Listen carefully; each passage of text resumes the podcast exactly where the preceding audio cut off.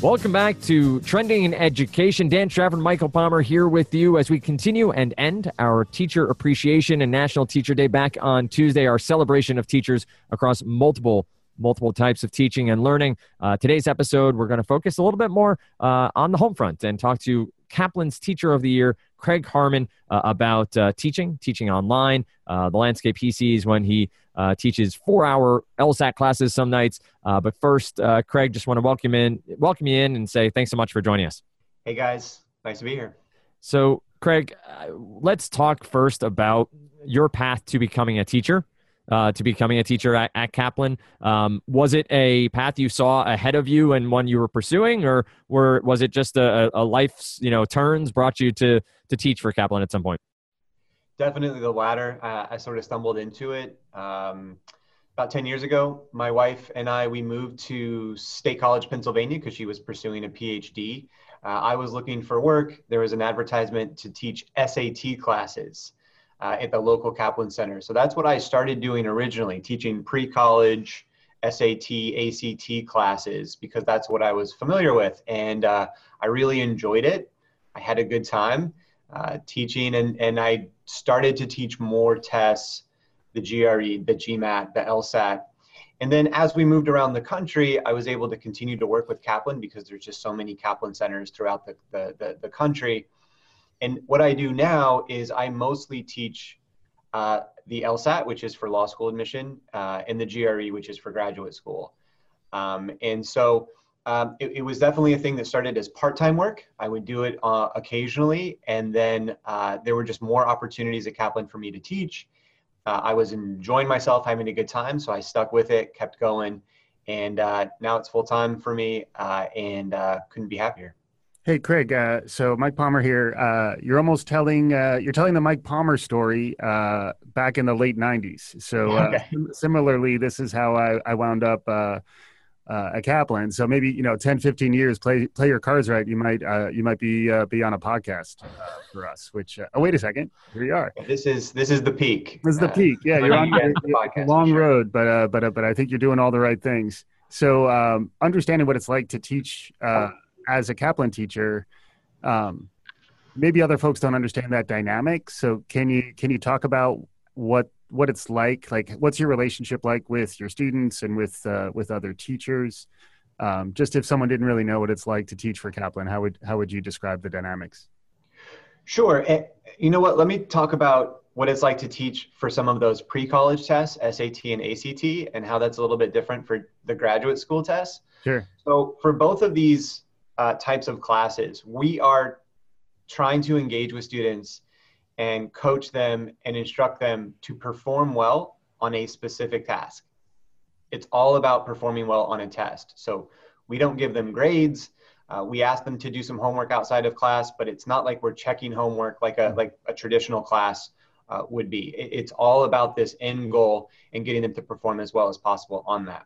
Mm-hmm. So a lot of times in pre-college, some of the things that can be a little bit frustrating as an instructor are the the fact that a lot of students that maybe their parents signed them up for it, or maybe they thought it was a good idea, but they lose a little bit of interest throughout. Mm-hmm. Um, and so that's one of the um, challenges of being a pre-college instructor is that you're trying to impart upon a 16 year old how important it is for them to perform well on this test and trying to engage them encourage them and get them motivated to do that Yep. In grad school tests, so the LSAT and the GMAT and the GRE and those sorts of tests, it's usually a little bit more student directed. They've signed up for the class themselves. Uh, mm-hmm. they're a little bit more mature, so they can see that this is a, a good investment of time. Um, and uh, yes, as an instructor, I'm still trying to encourage and engage them, but there's also a little bit of self motivation there mm-hmm. uh, that they might not have had when they were 16 years old. Yep. And so um, that's our job as an instructor, that that's my job is to is to get you ready for this um, big challenging event that's mm-hmm. coming down a month, two, three months away. Um, and uh, not only am I going to try to teach you how to how to tackle the test, um, uh, a big part of, of what I try to do as an instructor is to, to, to show you that you can do it, that you can improve. Mm-hmm. A lot of folks have a mindset that because it's a standardized test, that maybe they're not going to be able to improve that much. So uh, really getting them to buy into the fact that they can see improvement so that they then spend time outside of class working really hard and practicing uh, and, and, getting better when we're not uh, having official classes. Yep. And then on top of that, you're teaching online too, right? So there's there's the added dynamic. So there's trying to motivate somebody else is hard even when you're physically present with them, but when you're trying to motivate someone who's who's out there in the world, um, you know that's that's got to be challenging in in different ways. And then similarly, like you're teaching as part of a team typically, correct? That's right. So uh, I used to teach more on site, so an in person class where we would have a classroom somewhere. Uh, and there would be students there. And, and over the last few years, I've transitioned more and more to, to mostly now teaching just online classes. And uh, there's definitely some big differences between uh, those two. And, and, you bring up a really big one, which is uh, just engaging with the students and making sure that um, they are uh, participating and staying focused throughout the entire class. Some of our classes are three hours. Our LSAT classes are four hours. That's a big ask of a student to sit down for four hours behind a computer and stay engaged. So some of the things that we try to do uh, to engage them uh, are things like, uh, well, we have little chat boxes in our class. So we're chatting with the students, uh, not verbally, not audio, but uh, through text and stuff like that. Uh, they can ask questions to our off-camera instructors. So whenever they have a question, whenever they get lost on a page or something, they have someone that they can connect to. Mm-hmm. There's also like a community group chat that we are uh, uh, discussing things uh, in that chat.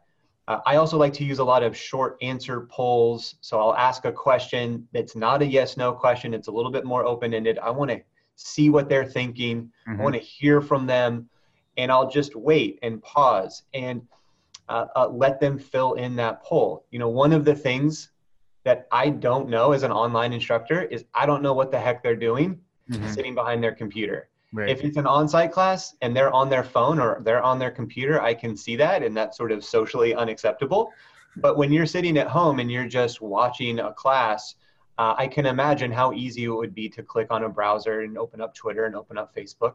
Right. So I know that I'm competing with that. I mm-hmm. know that I have to continue to ask questions that are questions that are hard that they're going to think about uh, so that they keep coming back and participating and thinking. If, if I'm just talking for 15 minutes, mm-hmm. uh, guess what? They're going to go check Facebook. They're going to go check Twitter. So I need to continue to engage them that way.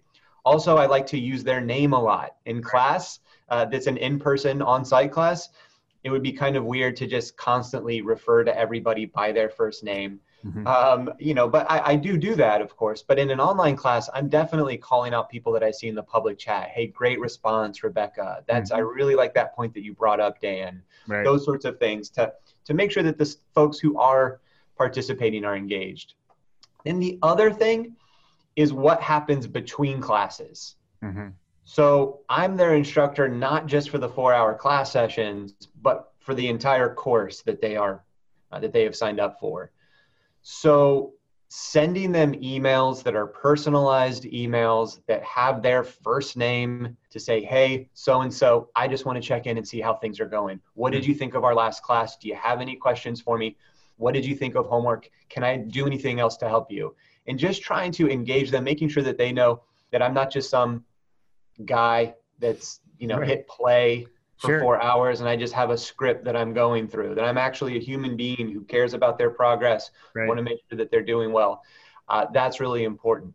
However, uh, one challenge is uh, as as time goes on, I feel like fewer and fewer students use email. Mm-hmm. So this is something that I've been thinking about lately. I don't know the answer to it. Sure. Uh, how do we engage the students who are only on Facebook or Instagram. Yep. Or they really only communicate uh, with people uh, in those other uh, sort of venues. Yeah, um, pre college, so, pre college especially, I would imagine, right? I mean, yeah, as I haven't taught pre college for a few years, yep. I, I, can only imagine that it's probably even more difficult uh, yep. for them. So. Um, I'm not sure what the answer is, but I know that it's probably going to keep drifting in that direction. That we're going to have to come up with other ways mm-hmm. uh, to, to find that connection uh, and sort of open up that line of communication with students outside of class. You've laid down a, a, lot of different pieces there, and I think there are multiple ways we, we can take the conversation. But I'm intrigued as to uh, you made the transition yourself from on site, in person teaching to teaching online, and a lot of students are doing the same. They're starting to seek out more and more uh, learning and more education online, whether via YouTube or a company like Kaplan or, or maybe a degree from a university online. Uh, what have you seen from sort of that progress? And have you been on the other side? Have you sought out education online? Have you done the online learning side to maybe better understand what your students are looking for and how you can better engage with them uh, in your online classroom? So that's really interesting. I will be um, uh, uh, taking a class this summer actually an online class and i'm i'm interested in that experience for for the very thing that you mentioned like what is it like to be the person sitting at home in their pajamas mm-hmm. watching someone teach and and and being a participant instead of on the other side of the camera mm-hmm. um, you know it's it's interesting we have a lot of students who uh, maybe thought about taking an in-person class and for whatever logistical reason they weren't able to find one in their area maybe they're like a rural student uh, there's just not a, a nearby class and so they kind of come into our online class as well, well, I'll give this a shot because this wasn't my first option mm-hmm. necessarily, mm-hmm. but this is what's available. We find a lot of students really enjoy the online class, uh, even more sometimes than the, the than the in-person class. Mm-hmm. There's a lot of practical advantages to an online class if it is engaging and people are learning and they're able to stay focused. I mean, think about the fact that I don't have to drive to the building where my class is in. I don't have to find parking. Right. I don't have to, uh, uh, uh, you know, if, I want to go up and, and bring my laptop and make a sandwich uh, because I'm hungry, I can do that. I can get up and make some coffee and still pay attention. I can be in my pajamas. Right. I can find a place that's comfortable for me to attend this class.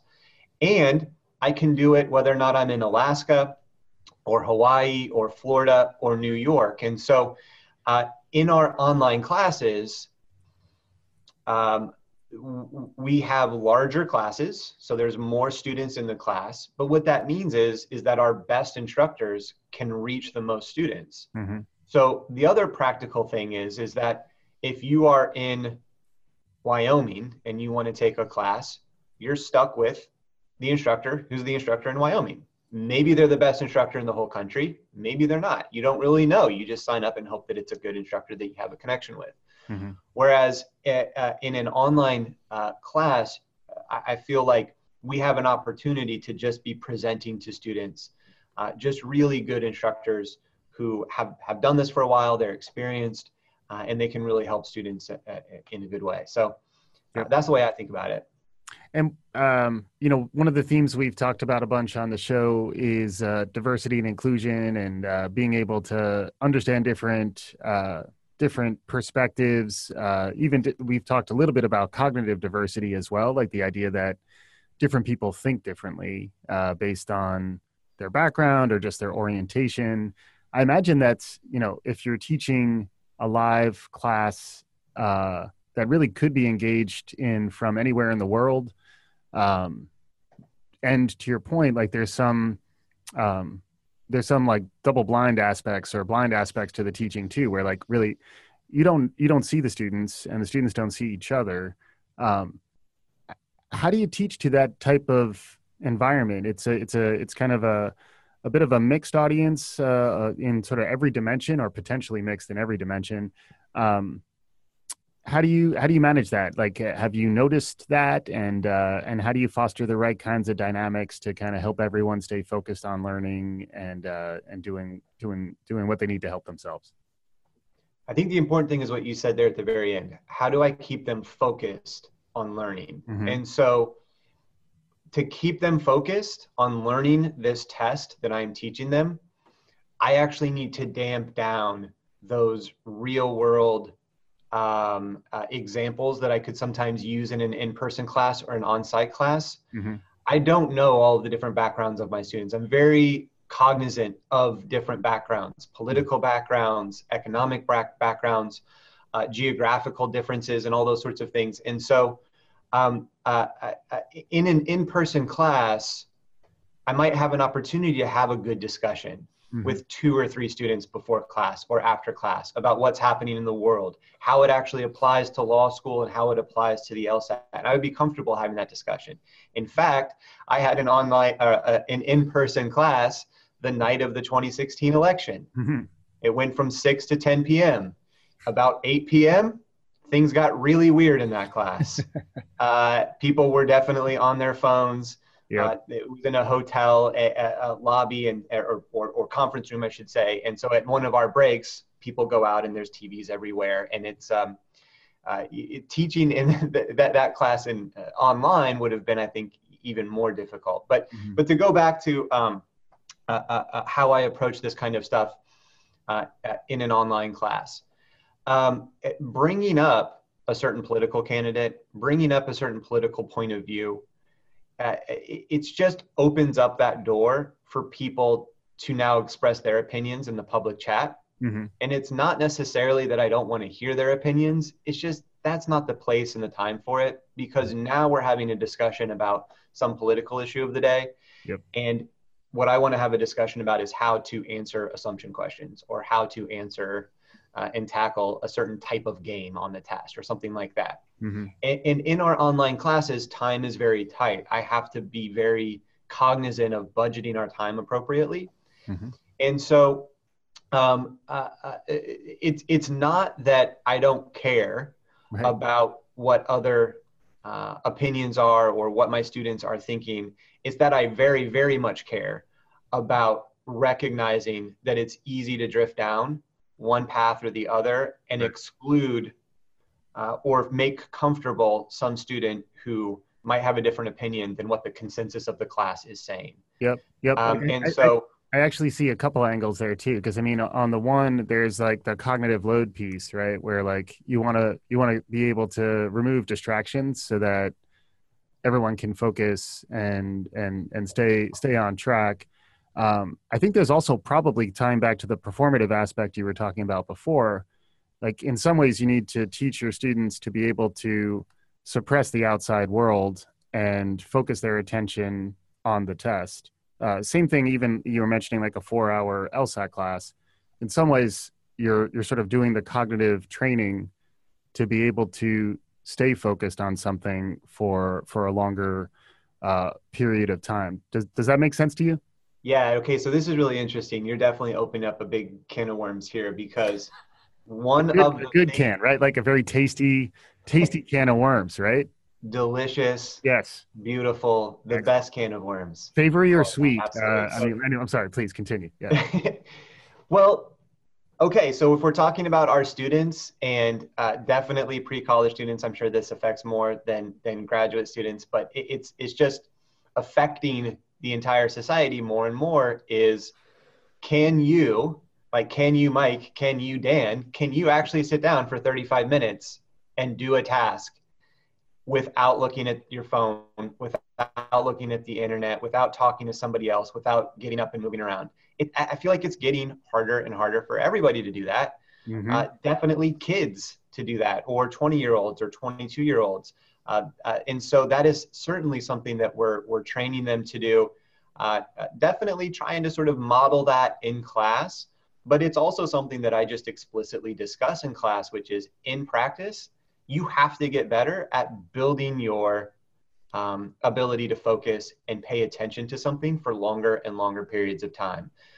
And um, uh, uh, so uh, for the LSAT, for example, uh, they're, they, they're, they start out with three different sections that are 35 minutes each. Mm-hmm. That's an hour and 45 minutes that they're being asked to sit down behind a desk and just focus on certain types of questions. Right. It's very, very hard for students to do. The inclination is, I want to go grab something to distract me really quickly. Yeah. Um, and so uh, you know that, that that's kind of why in our online classes we do have some bells and whistles we have polls that they can interact with we have the chat that they can participate in we've got the short answer polls we do take breaks um, and, and, those sorts of things but uh, we're trying to divert that attention continually back into learning the test yep.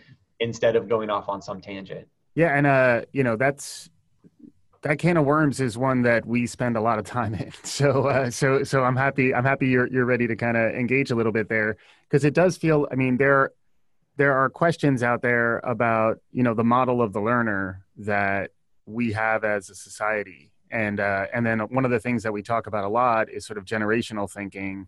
And um, when people talk about digital natives or millennials or or Gen Z, and the idea that like the the digital tools that we engage with are changing how we think. Um, it it's got to be interesting as as someone who's like in some ways you're you're using those same digital tools, but you're also competing with that wealth of digital distractions, and then ultimately, the tests themselves in some ways are measuring uh, the test taker's ability to suppress the outside world and actually engage in a in a high stakes cognitive challenge. Um, does that does that make sense to you? I mean, because that's that's uh, it's almost like the the motivation in some ways is to develop the grit and the endurance, so that when you're not there, they're still able to stay focused for for that period of time. Yeah, and this is goes back to something I think think we mentioned earlier about the the the, the mindset that a lot of students bring into preparing for a standardized test, which is this is testing intelligence. I might not be able to get any better at this. This is just a thing that I'm either good at or I'm, I'm not good at. Uh, maybe you folks have mentioned this before in your podcast about um, the growth mindset versus fixed mindset, and, and you talk about developing grit. Mm-hmm. that's definitely something um, that, that I try to get across in my classes. So in, in our class, what we have to do, what I have to do is I need to teach them a method for tackling these questions. I have to teach them an approach. I have to teach them uh, patterns to be on the lookout for. I'm teaching them how the test works, but we don't have a lot of opportunities to just sit down and say, okay, now for 20 minutes, do a bunch of questions and let's see how well you do. That's what their practice is for. It's super important that they do that in practice, but that is what they're going to do uh, in their practice. And so, this idea of having a growth mindset that says you're going to go take this stuff that we talked about in class you're going to go home, you're going to work on it, and guess what? You're going to struggle. You're supposed to struggle. That's how this works. That's how mm-hmm. learning anything works. I try to use analogies. Like you're not going to read a recipe for how to bake a cake and then magically bake amazing an amazing cake. Like you're going to do some trial and error. You're going to try to uh, uh, tweak some things, and, and over time you're going to figure it out. You're going to get better at it. And so that growth mindset of like, okay, I'm not good at this yet, right? But every uh, question that I do, as long as I'm learning something from it, as long as I figure out a new wrinkle for the test, a new aspect of the test, then I'm learning and I'm getting better. Mm-hmm. And eventually, in time, um, I will improve. Yep. And um, you know, some students do bring in that they have that. It basically comes down to confidence, right? They have that confidence that they can learn and that they can improve. And right. and, and, and the students that um, you really need to connect with and reach out uh, to and, and, and, and encourage are the students uh, who don't have that confidence. Right. And, and show them that you believe in them and that you, you've seen other people like them succeed. And if they, if they just trust you to give them some tips and to give them the confidence that they need, that, that things will get better, you know? So it's almost like the, the difference between you know the sage on the stage versus the the guide on the side and like it's kind of like a little more it's actually almost a blend of those two uh dynamics um and then the other you know we're, we're coming up on time but the other the other theme that I, I think is interesting uh you know whether it's you know in the coaching space but also like the the non-cognitive aspect of teaching for kaplan like the idea that your uh you know one of the themes one of the the topics we talk about frequently is uh, social emotional learning and uh, the importance of mindfulness and the importance of um, uh, uh of staying like in the moment and uh, you know present. Um, i imagine that that does come through when you're trying to to teach effectively is, that right yeah, I mean, honestly, that, stuff that I'm really interested in. I want to learn more about and, and how to develop that in students. Um, I mean, I feel like if if you unlock that, you'd you'd solve a lot of problems, right? If I if I can in, impart that into students, if I can get students to be mindful and in the moment, and they can focus and they have grit, and it's all of that other stuff besides just learning the test mm-hmm. like that really the you know the more you teach these classes the more you realize like that's really where the students need help that's really where they need the most encouragement and the most learning is in those parts of how to prepare for this test how to mm-hmm. study for this test not necessarily what's on it and explain for me how every question works so yeah. definitely those those two things that mix of teaching how the test works and then providing examples of how to prepare in the most effective way possible outside of class. Uh, both of those things need to be happening. Yeah. Yeah, um, I think we're getting we're getting close to time, but um, thanks very much for uh, for the opportunity to to talk to us, and uh, we'd love to continue this conversation because uh, I think uh, some of those cans of worms I think might uh, might catch some uh, some beautiful fish uh, to to try to extend uh, extend your metaphor a little bit. Um, but um, the other thing, just you know, I don't know how much of a sports fan you are, but we do talk about uh, uh, sports a little bit. And you know, LeBron James, uh, you know, is is an interesting figure out in the world. You know, we've talked about Tom Brady and some of these sort of superstar athletes. Um, in some ways, like the dynamics of a, a great like NBA coach, I've always likened to the dynamics of a really great um, Kaplan teacher. Is that like you got to understand if you have LeBron James as your student, you're going to be able to go to a completely different place than if you have someone who maybe lacks lacks those natural abilities or maybe doesn't have the um, the the belief in themselves that you were talking about what's it like to teach? Because it's almost like you you almost have to understand how to get the most out of every type of student. Um, can you talk a little bit about that? And I just like I like bringing up LeBron James because it's kind of pop culture. You know, you know what I'm talking about. Sure. Yeah. Is is he any good? I don't. I'm, I'm familiar with this. He plays this this, this, basketball thing that people talk about. Yeah. Yeah, I actually used him in an example uh, last night in one of my classes. So mm-hmm. yeah, Le, Le, Le, LeBron the King. Uh, so, um, yeah, so, you know, it, it took me actually, uh, I'm, I'm sort of embarrassed to admit, it took me a number of years to really figure out um, uh, to, on some level exactly what's going on in some of these test preparation classes.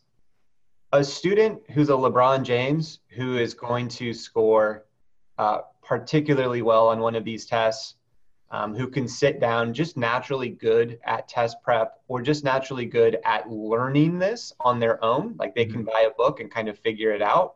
Mm-hmm. Um, they're probably not going to sign up for test preparation course because they don't need it. Mm-hmm. Uh, and this is speaking in generalities because we do definitely get some students who show up. They're awesome uh, uh, right off the bat with their diagnostic test. And, and the thing that they're trying to get out of a test preparation course is, is moving from the 90th percentile to the 95th percentile. Right. But a lot of times, what we get is we get students who show up because they are literally saying, I need help learning how to prepare for this test. I don't know where to start. Yep. Um, and so that is the thing that we need to provide for them. We need to provide for them uh, some rigidity and, and maybe a study schedule. We need to provide for them um, um, some guidelines for when they should be studying and where they should be studying. And some of these basic um, uh, study sort of tips um, and uh, uh, that's that, that's actually why they signed up for the test. Uh, the, the book didn't do it for them. Uh, meeting with a friend who scored well and having a few that didn't do it for them. They need the structure and the rigidity and the step-by-step guidance uh, that a class can offer. Um, and so so that's what we need to provide. Mm-hmm. Craig Harmon, Kaplan's Teacher of the Year, thanks so much for your time joining us here on Trending in Education. We appreciate it. And as Mike said, I hope to have you on again in the future, talk about some more cans of worms. Thanks, Dan. Thanks, Mike. Appreciate it. You've been listening to Trending in Education's Teacher Appreciation Week and National Teacher Day celebration. We uh, greatly appreciate you listening. We also appreciate you heading over to iTunes, uh, Stitcher, tune in wherever you listen. Rate us, leave a comment, subscribe, share it on social media, and let folks know about this episode and more of Trending in Education.